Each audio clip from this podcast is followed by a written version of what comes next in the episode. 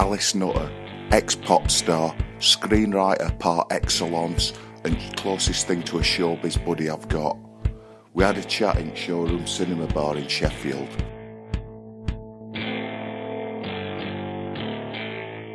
Politically, do you know what I mean? What's yours? Like, when oh, I were always brought up a Labour guy, Yeah, you know, yeah, like I've yeah. always been like with Labour Party and everything. For me, that all like ended because I'm from Rotherham, Yeah, and yeah. like I could never vote Labour again because of what happened in Rotherham Yeah, yeah. and what's still going on in Rotherham, Yeah, right? So I just get up, but like sort of uh, after, especially after Miliband lost election, Yeah, it was for me that I don't see. I mean, I didn't see Corbyn coming. I'll tell you that Yeah, now. yeah, But, but, yeah. but we wanted with Scottish nationalists winning so many votes and everything. I thought that that's it for Labour. They've got to look for another alternative. yeah, And yeah. I also thought that throughout the Blair years, especially, Labour had ignored the North, Yeah, and yeah, like the centralisation had got worse. Thatcher had devastated our industries Yeah, around yeah. here, steel and coal. But then Labour had just concentrated on the City of London and not really done Yeah, anything yeah. for up here. So I thought there were. I could never have voted Blair's Labour. I mean, actually, that's that's not true. I did try. I did vote um, for Rachel Reeves in my area to keep the MP out. I didn't trust her. I could never have joined the Labour Party and done what I do now. Since that last Labour manifesto, I've been knocking on doors. Not because I'm a massive Corbynite, but because of that manifesto. Yeah. You know, if they're going to reverse all the stuff they've done to NHS, bring, you know, free education back in and build council housing, I'll knock on doors. Yeah, but I'm fundamentally in favour Yeah, yeah. of all that. Yeah. Where I don't see it anymore is I just see the structure of the Labour Party and its tendency to centralisation, and Yeah. that the bureaucracy that runs the party will crush people. Who get, I see all these yeah, fantastic yeah, young yeah. people getting involved now. We're talking in one of my other podcasts about it with Dave Lee, and he's a, he's a you know very much a Labour guy, and he sees this great hope for the future coming and like you know with the manifesto Yeah, as you yeah, saying yeah. everything but I just see that there's a tendency that it will it will just get crushed down I, and it will I just go back to the old way I, Well, I know. Do you know something though? The, the one thing that gives me hope is that they're looking at um, how cooperatives are working. They're looking at Preston as a model. Yeah. you know what that guy's done in Preston. All local businesses, all cooperatives, and McDonnell is behind it. He's reaching out to. So he's, he's reaching out to the sort of old anarchist left, to cooperatives, and he's, they're already building like alliances yeah to put them into practice. So it's not a Labour Party mechanism that runs it, but it's McDonnell doing that. yeah but I, I see that as exactly way forward it's like the Preston model there's uh, I think they've done it in Toronto Yeah. as well Right. and there's uh, I read a book a while back about They're going to try and work off the Yeah. Preston model. And like some guy in like the Bromley by Yeah. Bow area, East London. Some like uh, I think it was something to do with church, and he sort of did it on a micro level and Yeah, like made alliances between everyone. And that's the way I see things working. Not this like I, I see just the tendency towards like pe- some people see a panacea like nationalised stuff, Yeah, yeah, yeah. whereas I see the way forward. Is what you're talking about is small groups working Well, together. And, and at the moment, because the reason I know so much about it is that uh, my partner, who's, who's been a left wing political, uh, you know, I've been with him for 25 years, he still goes to meetings and he's still fresh and he still does, you know, he's not a dad in the wool anything, he only joined Labour Party this year. But um, and he's been doing research into municipalism and how Preston works and how to spread it. And London Lambeth Council reached out to him Yeah. and said, "Can we share your research?" Because McDonnell's got this plan, and then he went to these meetings. So he's been going along to stuff where they've got a plan to use cooperatives to try and keep everything local, to you know, to change the way the whole structure. And it just gives me loads of hope because what they're trying to do now is plan for if they get into power. Yeah, I mean, I, I wish Yeah. I shared your opposite. I mean, like through the window here, I can, we can see like the uh, operatives of Amey working or part of the Yeah, public finance the Well, I mean, look Amey. at look at Sheffield. You know, it's the municipal dream fucking crushed. exactly. It is. It just is. This could have been, you know, the working model for everywhere, and look what they did to it. Uh, and like now we've got like you know sort of this private company Yeah. doing God knows what outside here, and uh, the council actually using uh, anti-trade union laws to like stamp down on protesters. Well, so all this that, all that tree stuff, you know, it's insane. That, that the council is saying, well, we don't want to cut down trees, but it's in the contract. Exactly. And, and then they've actually got a target a case to, trees to cut down. They deny all the time there's a because it's all redacted. Yeah, yeah. They deny, deny all the time that there's a target. The protesters say there is, and then when it finally comes out, there has been a Of course. target all along. And then it's just Yeah. like it's kind of like Bob Arum, the boxing promoter. It's like, oh well, you know, yesterday I was lying, today I'm telling the truth. You know, it's Yeah, just yeah. kind of crazy. I don't know who Bob Arum is. I'm so out that. I, I was going to ask you about boxing later because um, I've been spending time in Sheffield because we're going to write the State of the Nation piece set here. And I'm doing it with Simon Beaufoy, you know, who did Yeah. Full Monty, who I did for Trustway. Mm-hmm. So we've just been hanging out in Sheffield talking to people. Excellent. So, And, and, and how are you finding the in Sheffield? I, I, I have to hang out with them all day as a job and I get tired of them, to be honest. Uh, well, we had what the, it's funny when you meet people individually, great. But what we did is one of the nights, um, somebody got all the people from different campaigns together for in, for us in the pub, Yeah. and we were just going to have a drink and just sort of trade stories, sort of fighting in clumps. I mean, not physically, but you know, arguing really horribly. And I were having to basically say to somebody, "You come to the bar with me," just to try and stop them because they were so territorial. Momentum woman were arguing with the tree right. people. Do you know? I mean, people who broadly should be on the same side. Uh, it's it, it was. So, Oh, here you go. We've got a, like a bit of protest going on there, is it? What sort of, it probably will, but it's school kids. it is like Yeah. somebody got the, the bus for the tape. Uh, Yeah. Bus going past with some kids with like uh, sea level stuff. Yeah. Oh, God, yeah. So it was basically talking to people individually. Fine, it's like Leeds. Talk to people together. Really territorial. See, because Leeds is a bit of a mystery to me because uh, when I was growing up Right. and like when I were like when I left Yeah. school, it were always everyone went down south because you know if you if you left round here. You were going for, you know, you come to Sheffield see bands, you come to Sheffield Yeah, to yeah, like, yeah. you know, do bigger stuff. And, but if you were like anyone moving away or doing anything, you went to London, you went at, like I went at South Coast, and then like went to London and come back. And it's only since like I, I lived like down London for a while and that, and it's only since I moved back up here that like when my second daughter were, were out to be born. Yeah, yeah. That I've really kind of rediscovered Yorkshire. You know what I mean? I when never, did you move back here? Like 2005 Right, okay. something like that. You know, and uh, it was basically we lived in East London. Yeah. Like my missus is a southerner, like all the Yeah. families from Bermondsey, and uh, we'd have one kid, and then like sort of she were pregnant with second Yeah. one, and we just like made decision that. So we'd be better off bringing up northern Yeah. kids than Yeah, southern. yeah. Not because there's not anything wrong with south of England or London. Well, you, but- be, you could afford to live here for a start. yeah, but it's you know it, it just became ridiculous, you know, and, and I mean we, we made uh, show, showing what astute people we are. We we bought an ex-council flat in Snaresbrook. Yeah, yeah. But Where's that? It's uh, it's just past Stratford. Right, okay, yeah. Which, which figures into this tragic story, Yeah, yeah, right? So it's, well, it's just past Leytonstone. It's next stop on Tube. So we bought an ex-council flat for 105 grand, and we were going to move, and it were like, sort of, do we let it out or do we flog it? And uh, it, we got it valued, and it was like 180 grand. This three-bedroom council flat, Yeah, and we're like, well, you know. Nobody, will- these flats can't go up any more than this. Yeah, yeah, like yeah, a flat yeah. on a council estate.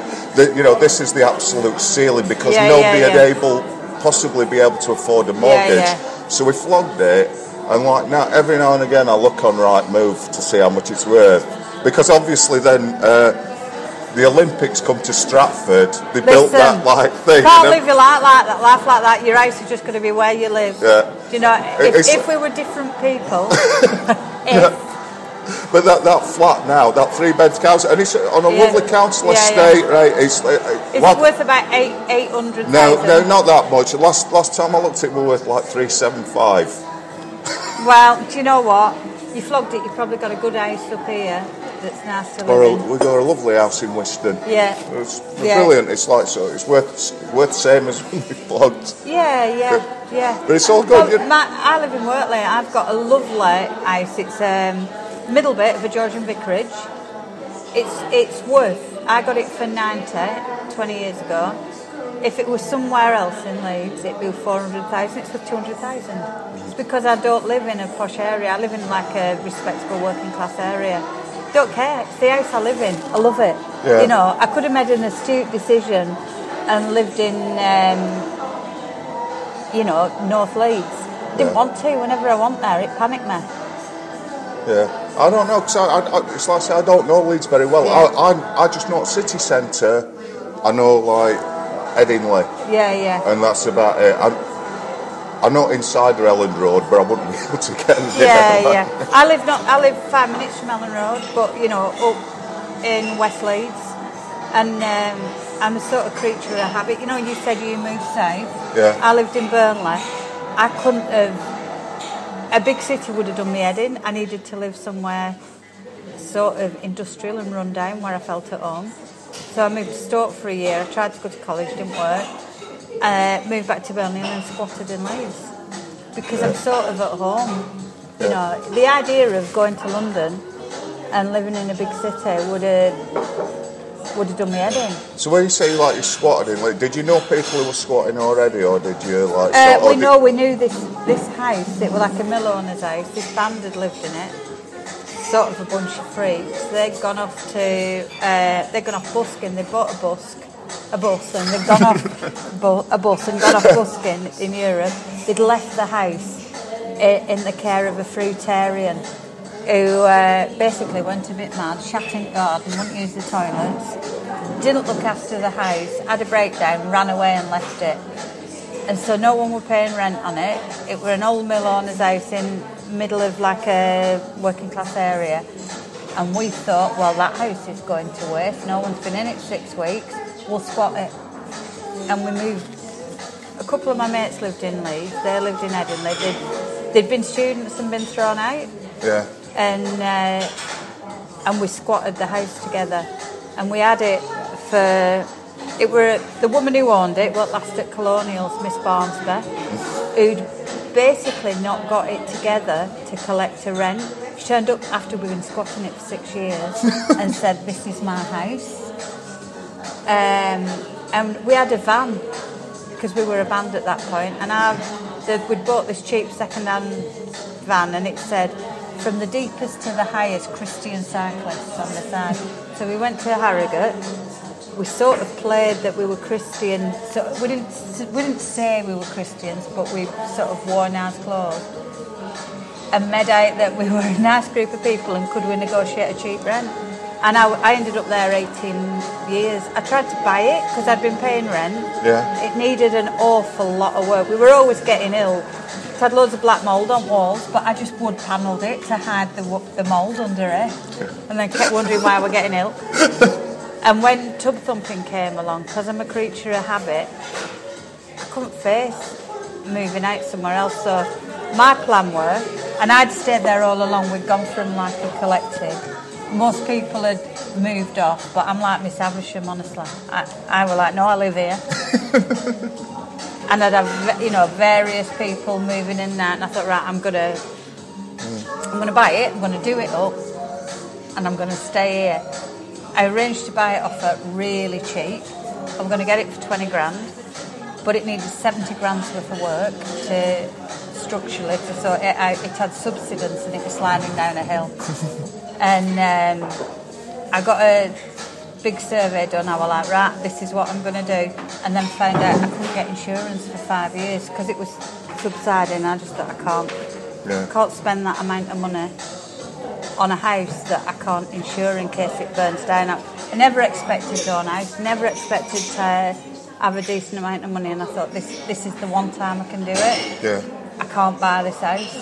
And now I'm so glad I didn't. Now it's uh, it's a skunk house. Do you know Oh, what I mean? It's yeah. got it's you can see because it's just got too much security to not be a skunk house. Yeah, But um, and it's a lot, lot of pigeons on the roof. yeah. Well, I don't know about pigeons, but lots of bars on the roof and super super secure. And it's sort of it's on a hill behind Watwood Bath. They've knocked it down that now.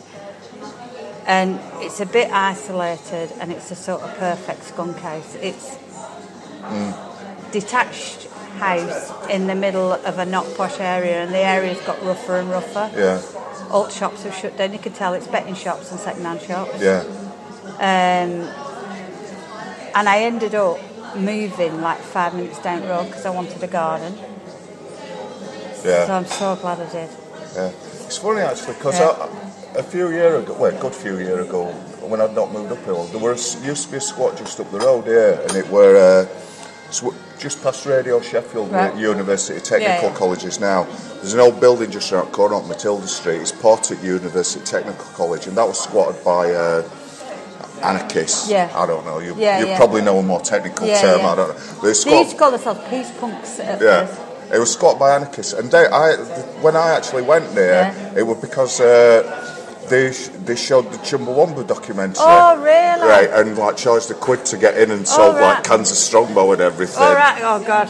And and like so, uh, I remember it, but, and it were weird because they just had it on telly. We it were on VHS. Yeah, yeah, yeah. And they just, they just had a telly and like sort of a few like kitchen seats. You, if you've got there early, you got and there were a few kitchen seats, and. Uh, Nobody really seemed to know each other either. Right. You know, I don't think I don't know if it would there were a Well, lived that there. were past this when the scene had happened. By the time that came yeah, out, it, well, you know, it was sort of oh, 2007, Yeah. 2008 or something. ear- early 80s is when I moved to Leeds, late 81, early 82. There were squatters. They were like, it was when Crass had Yeah. changed everything. They we were like an army of earnest wankers, basically. you know, we were all right, we're going to change the world, we're vegetarians, we don't do this, we do, you know. and for me, it was a really good thing because um, I took lots of drugs before then, and I, a lot of the people I knew were really rough. Uh, a lot of people I hung around with had died from smack. I never took smack. I just thought I might like it. I'm not. I'm not going that way. But I'd I'd come from a I'd come from Northern Soul scene, and I got into punk. But um, the people I, I got to know in Burnley for a lot of years, they just weren't good people at all. So when I met Chumbawamba, it were like, Jesus, they're all grammar school kids. But it was my salvation, really. I stopped taking drugs. You know, I found this thing to channel myself in. Yeah. Who 'Cause it- knows what I would have ended Yeah, up with? because you talk about like you know sort of the politics of the earnestness. When I was like watching the document, but like I say, everyone will like just sat watching it quietly, Yeah. and then it gets to the bit where you sign to EMI. And they're all shouting. it weren't. It were very. Yeah, yeah. It were very polite. It weren't like, say, mm. but there were like sort of. People like, oh, yeah, oh, that's when they sold out, and like, you know, sort of this, and you know, Yeah, yeah, and yeah. I'm, I'm, well, I'm sure you've heard it all before. Oh you God, know. yeah. I, I answered all the letters, and I used to sit down and answer every single one. So, I, to get the time right, did you did you sign to EMI and then do tub thumping, or did you do No, tub no, thumping no, and then no. sign to What EMI? happened is we were with One Little Indian. We did tub thumping. We recorded the demos, uh, and we thought this is good. Yeah. And we were at a point as a band where somebody had left. Our last album hadn't done really well. It was sort of, and we'd always been a band who more and more people came to gigs. So we'd have a thousand people a night. No one had heard of us, but we'd have a thousand people Yeah. at every gig. And um, and we released Swinging with Raymond, which is a stupid album that just didn't. We'd always done experimental things, but sometimes we used to shoot ourselves in the foot just to do something fresh. Didn't work. And we were at a point where really we had to pull together as a gang or sack it off. Yeah, And uh, and we sort of somebody left because we, you know, we weren't. People didn't think we were cool. The press hated us. We were like yesterday's people, and we were just like, actually, we like being together. We have to just pull together, do what we want to do, do it as well as we can, and fuck everybody else. We're not. It doesn't matter what they think. If this don't work, so what? We'll do something else. And um, and so we recorded Tub Thumping and a lot of the album. We took it down to One Little Indian, and they didn't like it. Um, What? Too commercial. no, they, they just didn't like it. They were at, at that point they had Shamen, they had Bjork, Oh, right. they had a lot of their big dance bands, and they wanted to get a big producer in to give it some sort of, you know, different sound. And we sat down and um, and they wanted us to go back in studio and rework it. And we said we sat down together and we said no, we think this is good. We think we've done something that we like. No, not doing it. So we went back to One Little Indian and said, no, we're not doing that. And they said, well, we're not releasing it then. Uh, so at which point we just went back in and finished it on our own with no record label. And we didn't have a record label. And that's when we thought we had something good. And, um, and we had a friend who used to manage Motorhead and various Yeah. people. And he shopped it round the record companies. Jonathan King, that well-known paedophile, heard it. He had a thing called a tip sheet, Which were really influential. Yeah. And he gave away like a, a, a snippet of Tub Thumping, and a sort of a bidding war started. And we had a big discussion, really, because what we'd done is we'd been our own record company. We were really rubbish at it. You know, we were good at making stuff together as a gang. As business people, we were terrible. So we'd been our own record label. We'd even tried to release records for other people. I pity anybody who came on our record label, honestly. we were full of good ideas. But we didn't sell a lot of records. We sold our own records just because we were Chumbawamba. Yeah. We could sell 40,000 of them, but we couldn't sell anybody else's. You know, we used to we used to send like offensive notes to the music press. I remember sending bribes, 50 pence bribes, saying you've got no taste anyway, so here's a bribe. You know, no wonder they hated us. and um, and we sat down, so we could have gone. We didn't want to be our own record company anymore. We were rubbish at it. In fact, we tried to do that after EMI. I argued against it. We're terrible business people. People like us shouldn't run labels. Um, we could sign with the smaller indie than what One Little Indian, because One Little Indian were one of the biggest then. Yeah. Which we'd done before. We'd been with Red Rhino, and we'd been with um, we'd released through Southern. Both experiences were bad. When Red Rhino went bankrupt, we were the only band who paid off their studio costs. They went bankrupt owing people money, and we liked the guy who ran the studio, so we gigged to pay him back. Um, when we were with Southern, we didn't sign any contracts because we said we're honourable people, you're an honourable people. I wouldn't recommend that to anybody because we were ripped off mercilessly and they just they assumed ownership of things in arguments that are still going on. So our view were, well, what we've learned is the small in- indies are also capitalists. They're just not as good at it. Yeah. And so, and we knew that um, we knew that a hail of fire had come up at us if we signed with a major. Yeah. We knew um, it had disappoint a lot of people, but you can't live your life for other people. So we had a really big discussion based on what we thought capitalism were. What would be the best thing for us? If EMI hadn't have sold off their weapons division, we wouldn't have gone with them. They'd sold the weapons division. I never even knew EMI had a weapons division. Yeah, yeah, they did. Yeah, early on in the eighties that they got rid of. They, they used to, um, and so did CBS. Really? Yeah, yeah, yeah. They used to have armament. They used to have manufacturing plants making weapons divisions.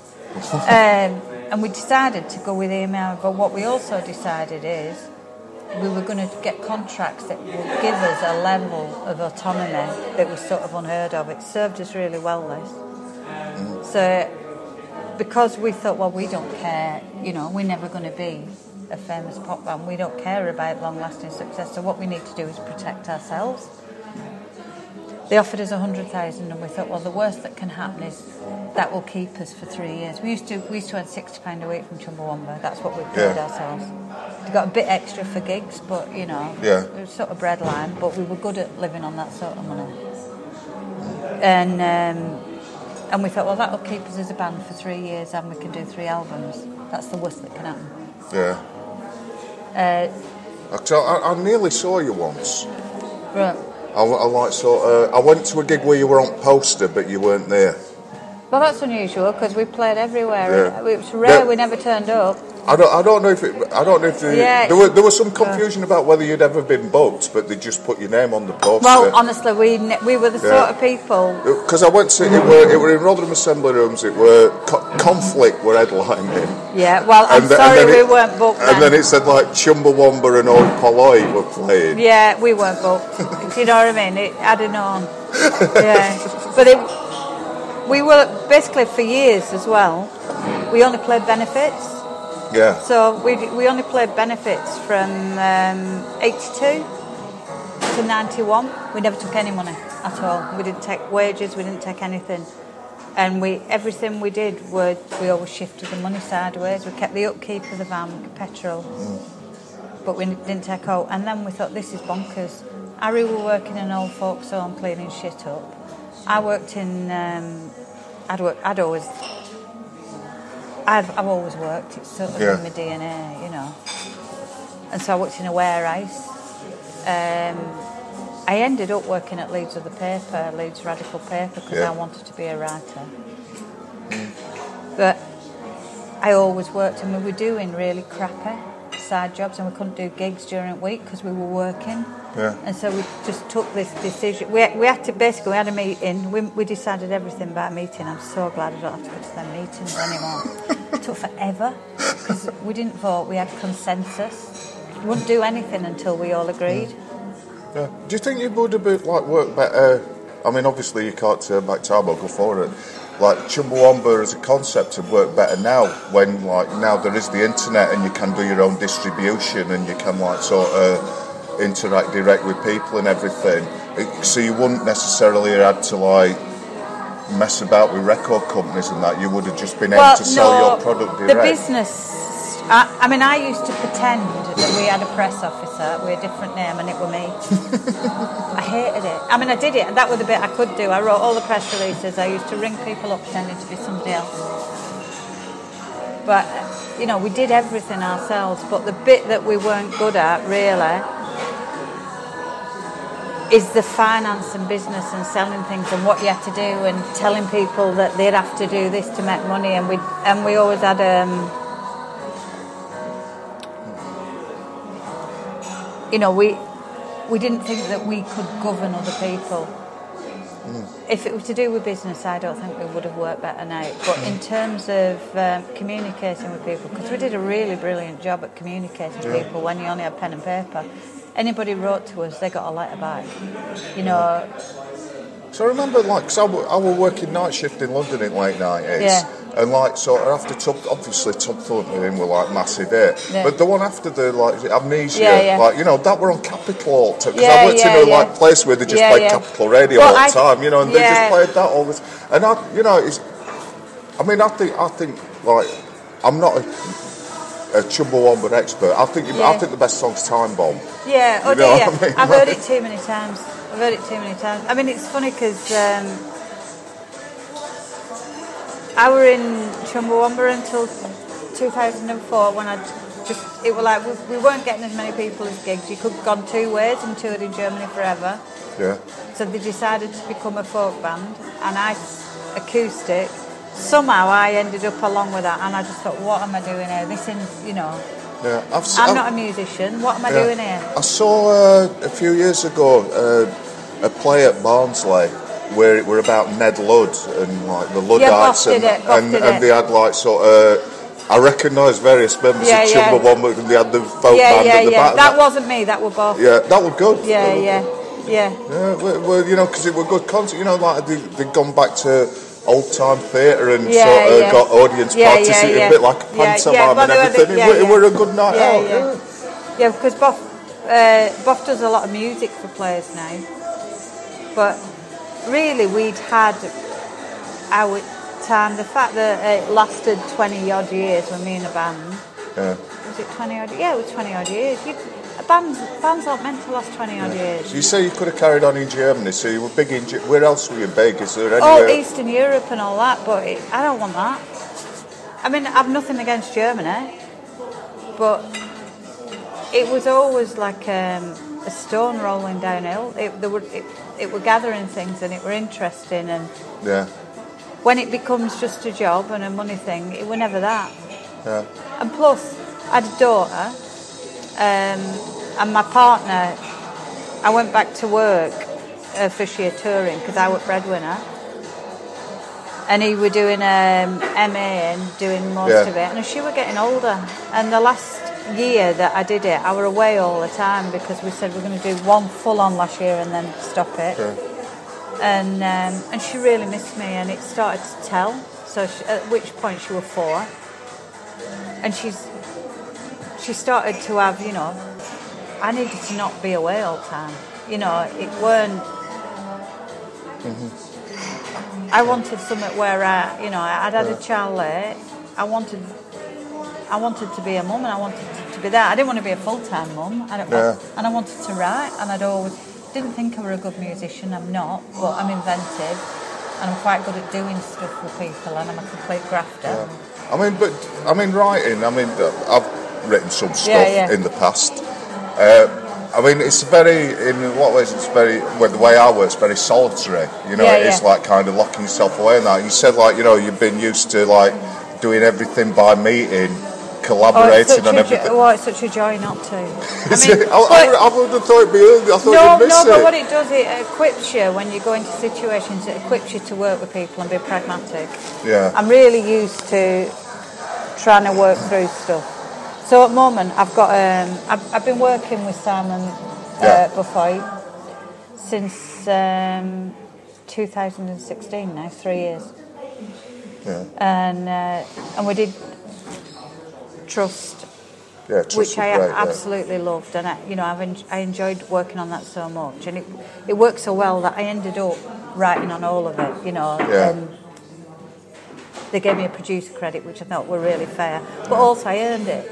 Yeah. You know, I did a lot of the rewrites, but they were a joy to work with Simon and the producer Christian Colson. It ended up the three of us sat in a room sorting it out. Mm.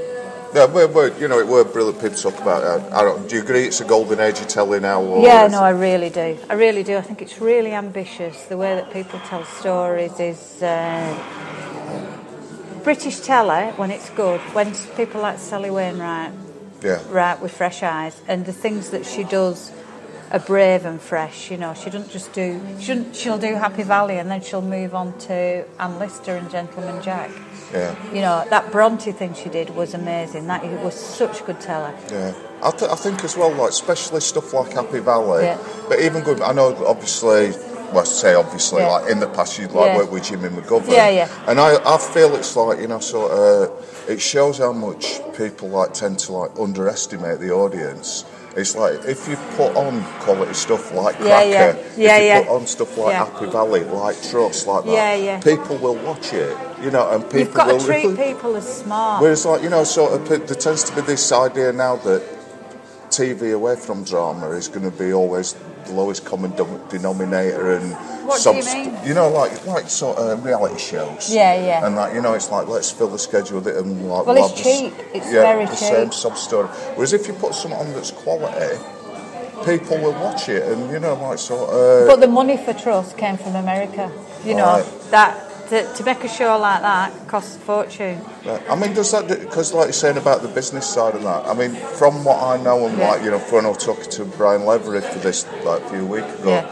like he, he's like, as you know, sold the rights to uh, the Headscarf Revolutionaries, and yeah, and uh, I wish I'd have got my hands on that. yeah, he, uh, actually, talking to me wishes you'd got your yours. I wish I'd got my hands. I, you know, I went for it. Yeah. It, it, because you you alerted me to it. Yeah. That same day, I ordered it. yeah, And uh, and I went straight to my agent and said, "Okay, can you find out who's got the rights Yeah. for this? Because I'm interested."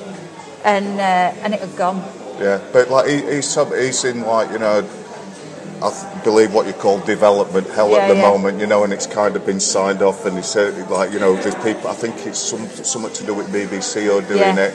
And he yeah. says that he's just hearing the feedback from all these meetings about can we change this, can we change that, You've got, and to, everything. you've got it, when you know what I've learned doing Chumbawamba and writing. You've got to find your allies. You know, it's like Chumbawamba were my ally, Jimmy were my ally, and still is really. But I wanted to do different sorts of TV as well, and he's not always going to want me. Do you know what I mean? He's Yeah. different people. Simon is completely my ally. When you find your ally, you treat them well, you work hard, but you have to fight for the work. I'm not a journeywoman. I don't go in. If someone employs me, they're going to get more than they bargain for because I take it really seriously. Yeah. So you, you get something like Headscarf or Revolutionary, and somebody says, well, you know, can we, as is quite often said, well, we really like it, but you know, Hull's a long way up north. Can we move it to. you, you just get ridiculous, and you just got to basically say no. Yeah. You know, and it, you, you would get things like Lil's not fat enough. Do you know? Yeah. The, some of the things, yeah. Well, I mean, she's only moderately fat. You know, Yeah. what we need is somebody obese, that, and you've got to basically say no. You know, you go hear people out, and you'll get producers who are so desperate to get things made that what they'll do is go, well, you know, the BBC say it, and in order to move forward, you've got to do it. You've got to be prepared to walk away from things. You, You've got to be Alice, Alice Nutter exclusive. No deal must be on the table. Well, no, you, no, I don't just mean that. I mean you've got to be prepared to say, "I love this." You know, I will. Tr- if there's a problem with the script, I will try and find a solution to it. If it's a cheap solve and it's a stupid move, hmm. I don't care if you sack me. I'm not doing it. You know, if someone says this is not, you know, we don't think this is working. Generally, what happens is when someone identifies a problem, there is a problem. You know, people want to change things in scripts because it's maybe not exciting, it's not paced enough, it's not. But rather than thinking well, there's a problem that the writer has to find a solution from, some producer will go, there's a problem. And what you have to do to solve it is make Lil so fat that she can't get on a mobility scooter. you know, and and what you have to what you have to do in them situations is say, look, I think you've identified a problem, but I need to be able to go away on my own and find a solution that makes this work, or I need to talk it through with another writer and find. So you, you sort of got to be accommodating. Mm. But Chumbawamba taught me that that you've got to have a bottom line. But do, do you actually go? Because, like I said, for me, writing were always a solitary thing. I used to like do it on my own and like you know then and then present something at the end, right? Yeah, it Where, whereas like you know when you're collaborating, you actually do you ever work in the same room as somebody or not or is it writing, like, not writing, but we do long stretches of just talking and storyboarding Yeah. ideas. I So- wish I wish I'd done that because like you know sort of I, I wrote like uh, I wrote an award-winning play Yeah. once and like so uh, that process was fantastic. Yeah, You theatre know, like- I, I do on my own. Theatre, I've got nobody to do theatre. I'm in the room on my own from start to finish. TV, I've generally worked with people where we will sit in a room. It used to be with Jimmy, it used to be for a couple of days. With Simon, it's longer because I'm not just doing episodes. I'm plan- I plan the series out with him. You know what I mean? I'm not just an episode writer Yeah. with Simon. I, I sit in on what the overall idea is, where it's going, who the characters are, and I've got a you know a bigger role in that. You know, we'll do seven week stints of just talking, five days a week, uh, and it's really fun. I can But, imagine. but yeah. when it comes to writing it, you're on your own.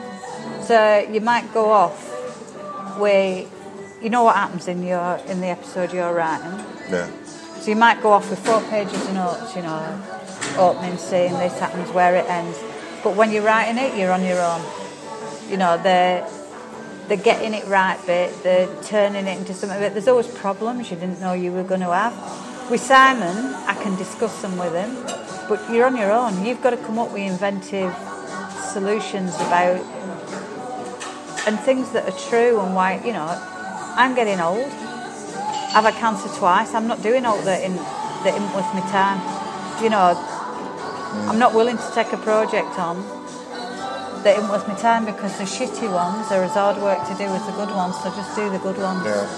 So that's what it's like, you know, that pro- it must be so frustrating. like, like I was saying about, you know, like Chumbawamba maybe be better suited now because you can control your No, own but I never think that because we had what a way to grow up. You know, to be in a gang like that. Yeah, but what I mean is, it's like, you know, sort of after all the frustration of working with the music business, now you're working in probably the only area, like TV and film. Yeah. We actually have to work with the industry anymore.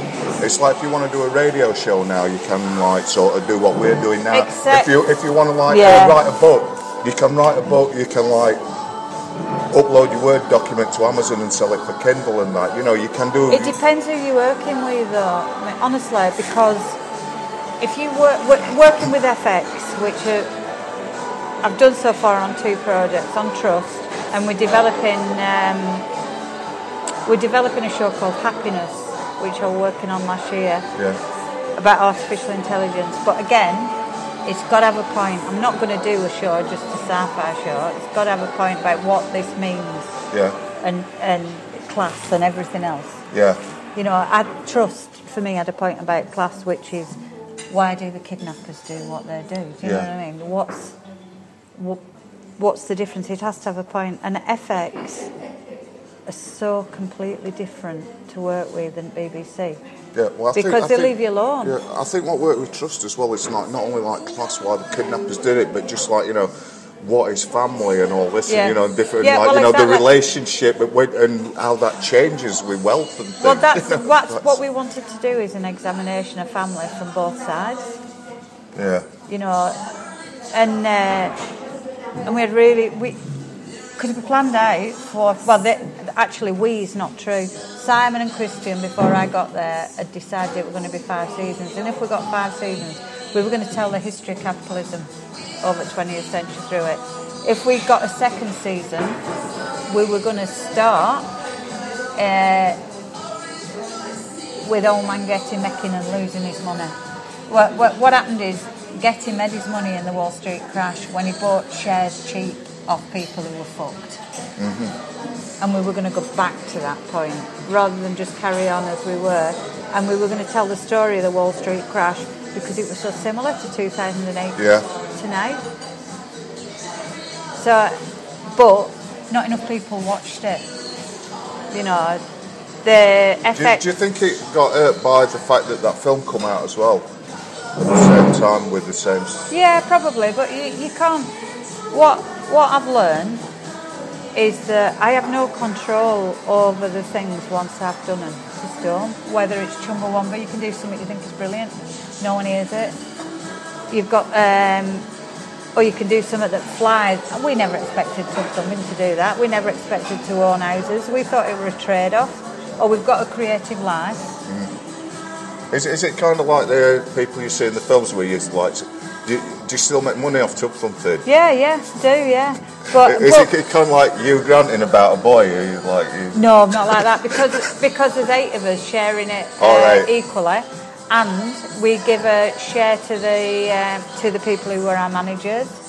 So it's um, it's a nice little sort of thing that means I don't have to take jobs I don't want to because we're a bit of a cushion. But um, I'm, I have got a seat, you know, I have got a tropical tank and a posh car. But it's it's a cushion that most people don't have. If if one of us had the songwriting thing, Yeah, but you know, but the reason we were together so long is we split the money whether you whether you wrote a song or not, you got an equal share, and that's how we played everything. Do you still? Do you get there to say yay or nay to where it's used? Yeah, yeah. We that's one of the things we put in the contract. So we do a publishing deal with EMI still, which we renew every five years. We're just about to renew it. And our deal, unlike most bands, is that um, we have approval over everything. So, and I do the clearances. That's my job. So when they come in, uh, you know, someone will say it'll be a thing for. We didn't take adverts for a long time, and when we did take adverts at first, we gave the money away. So, Yeah. we, you know, we, we'd give them to um, anti-capitalist things, and we gave some to some Ford strikers in South Africa once, and we kept a Marxist magazine going for 80. You know, we'd all Yeah. we'd just give it away. But as it's gone on, people can't afford to do that. I probably could, to be honest, if I were working all the time. Yeah, But um, but now what we do is no, that's not fair actually because the I've got the Chumbawamba money, but I have periods. You know, I had a big period last year for health reasons where I couldn't work. yeah, You know, it just is what it is. yeah. But um, when it comes in to be for an advert, I have to look up the company and see what they've got shares See if in. they've got what, a weapons division. yeah, well, yeah, or what they've done, or whether or not they've harassed workers somewhere, or if you know. And the thing that we always check is if there's any boycotts against them, and if there is, we say no. Yeah.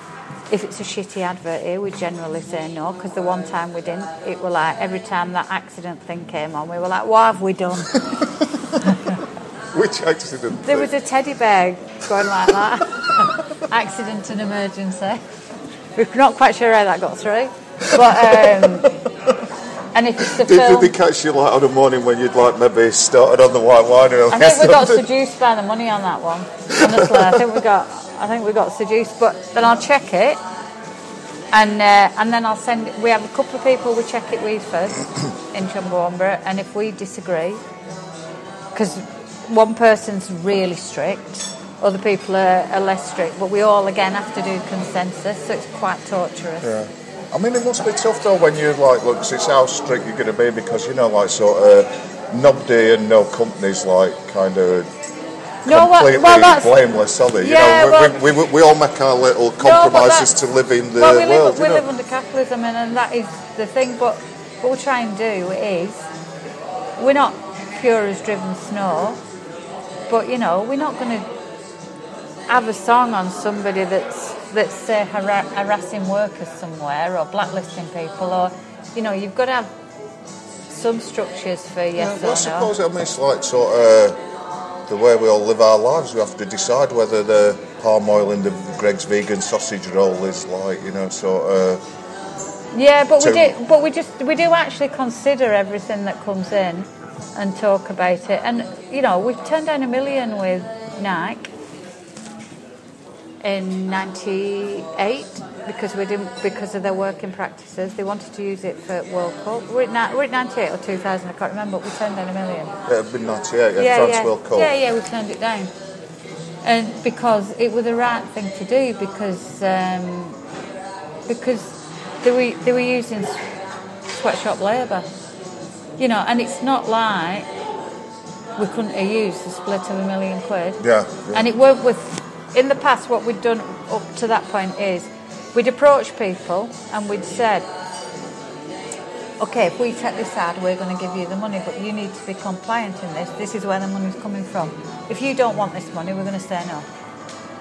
So we'd Yeah. involve them in the decision. We don't give the money away now. No one offers us a million quid these days. Let's be, you know, Yeah.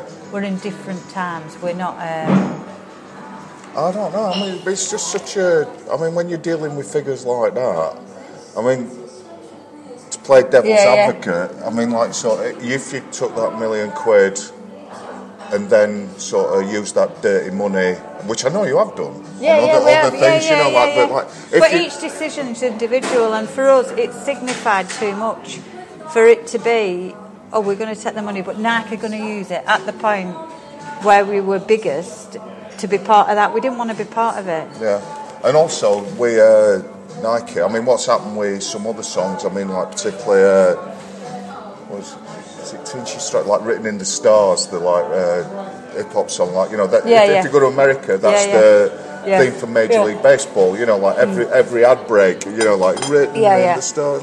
So in America, that song is known as the baseball song. Yeah, so yeah. I mean, there would be a danger that your song that it you made would it's be the Nike song. Well, you it's know? over it is because we sold a lot more uh, records in America than here. Yeah, because I, I was astounded because I went on holiday to America in- Yeah. in the late nineties and like sort of Chumbawamba were Yeah, on yeah. the radio. I, w- I was so miserable, mate, honestly. I mean, because I just thought, what am I doing? I did the interviews because I'm gobby and that were my job. I'm not really a musician, but I'm, you know, I'm bright. And um, I mean, you famously did the thing on the late night talk show when you changed the words. yeah, yeah. Well, we did think, yeah, but that were right. We we tried to do interesting things all along. That were when um, there were Black Panther on death row, Yeah. and we changed the words to Free Mumia Abu Jamal, and we did it. They they only had a five minute thing from recording it to going out, and they were like, "Oh my god, my god, you've got to go out and do it again. You've got to go out and do it." And we were like, "Well, we aren't doing it again." So they had to decide whether to black the section out, and it was like, "You're never gonna, we're never gonna." You're never you." going to work in this town Yeah, oh, again. we- honestly, like, the number of times we've had, "You're never going to work in this town," and we have been blacklisted from quite a lot of things. But you know what? I'm glad. I'm glad that's what we were like. You, it's a short life, really. Yeah, yeah. I mean, like sort of.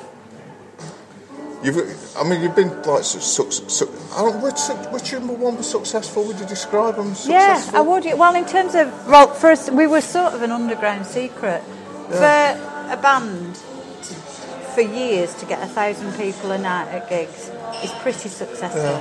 We didn't sell the equivalent number of records, Yeah, but we sold, you know, a decent amount, and we paid a lot of wages. We had a crew working for us for years, so we'd have bus driver, you know, that you'd hire, two sound men, um, two techies, lighting. We were. So I also remember, like, kind of in the eighties. I used, to, I'd heard it, you. But we were tiny then. We were for a long time. We were completely Yeah, self-sufficient. I, I'd, I'd heard of you, but it were always like kind of just reading like quirky little stories about stuff you'd done, like Yeah, yeah. stunts you'd done, and Yeah, like yeah. you know, sort or the like mock charity singles and all Yeah, that, yeah. you know, and just like various little yeah, projects. because we did we did the thing against the sun when they, um, you know, when the Herald of Free Enterprise sank. yeah, We after they'd done 50p tickets and they'd done this deal with Boy George. You know, they'd been harassing him yeah, yeah. for years, and they said if you sing lead vocals, but this is what we believe because he sang lead vocals on the charity single "Let It Be," Mm. and they stopped harassing him. You know, yeah. it's not it rocket seems a science. coincidence, yeah, it? it's not rocket science. And so then we basically did a piss take off it, and you know, so the Sun's front page were these heartless bastards. But um, Yeah, but, and we were full of tricks like that. But yeah, so did you do the Live Aid one as well? yeah, yeah. well, our first album were called Pictures of Starving Children Sell Records. Yeah, because I, don't, I, I remember I never heard the, I Yeah. never heard the record, but I just remember Quite like a good record, actually. like reading about Yeah. it, and it, it made me think because I got caught up in all Yeah, that. yeah, you know, yeah. there's loads of people Yeah. at the time, and then like Oh you know, my God, the press. Ra- am I, you, when it's the biggest charity thing ever, and there's a bunch of anarchists going, pictures of starving children sell records, and there were a picture of starving chil- child in this corner in Yeah, big I remember the picture, yeah. That it was like the press hated us because it's the same as we're in Britpop when they were smoozing with Downing Street, we were Yeah. tipping water on them. You know, we've never really fitted in. I'm glad. Have you thought about re-releasing with the success of Bohemian Rhapsody? Have you thought about bringing it back out again? Like you Do you know, know You've, you've seen the film now, like No. sort of Oh, find about. Honestly, if you could see the offers that we get, they're all so insulting. I, would, I, I don't. I don't want to be in a band anymore ever again. They're my mates. They're still my best friends. You know, Lou's my best friend, who, Mm. the woman singer. I see her all the time. The rest of them, that you know, whatever. But I don't want to be in a band again. But we get we get offers through. So for Super Bowl two years ago, we got offered a lot of money to stand in a glass case doing tub thumping on a Where Are They Now museum. And they were going to have bands from the 80s who disappeared performing in glass cases with like somebody from now going past them. It's like, are you insane? Man, I'm, I'm, I'm like aghast. Why did you not do that? That sounds brilliant. Oh my god. You'd be there with like Johnny Hates Jazz and like Oh, you know, my sort of God. Jesus Jones. and Exactly. And then, and there were one last All week. doing your hit. There were, honestly, great. there were one last week from a documentary firm, uh, company that said, and we, we, they tried to do a steps on us, you know, the steps reforming. Oh, yeah. The same company got in thing and said, you know, what we really want to do is Chumbawamba reforming and doing a tour. And I just wrote back, I'd rather cut me own toe off. And last week's were, um, we're a documentary firm and we want to make a, a, a documentary about Chumbawamba's, uh, you know, past, but we want to make it also relevant to now. So what we thought is, uh, we'll, we'll provide studio time and we'll pay for the engineers and you can make an album and we'll film. And I wrote back to him, honestly, my instinct is Did you to- have a meeting first? no, I don't need a meeting for that. Honestly, my instinct is to just say, just fuck you, just fuck off. Do you think I'm stupid?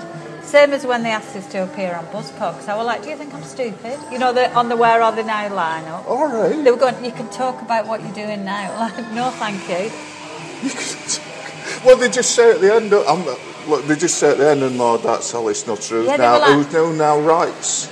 Yeah, Oh, oh, she's having a go at writing. Yeah, that's Well it exactly. Yeah, but the and the documentary thing, I just wrote back. Um, we split up with good grace. We've got no intention of reforming in such a cheap way. Thank you.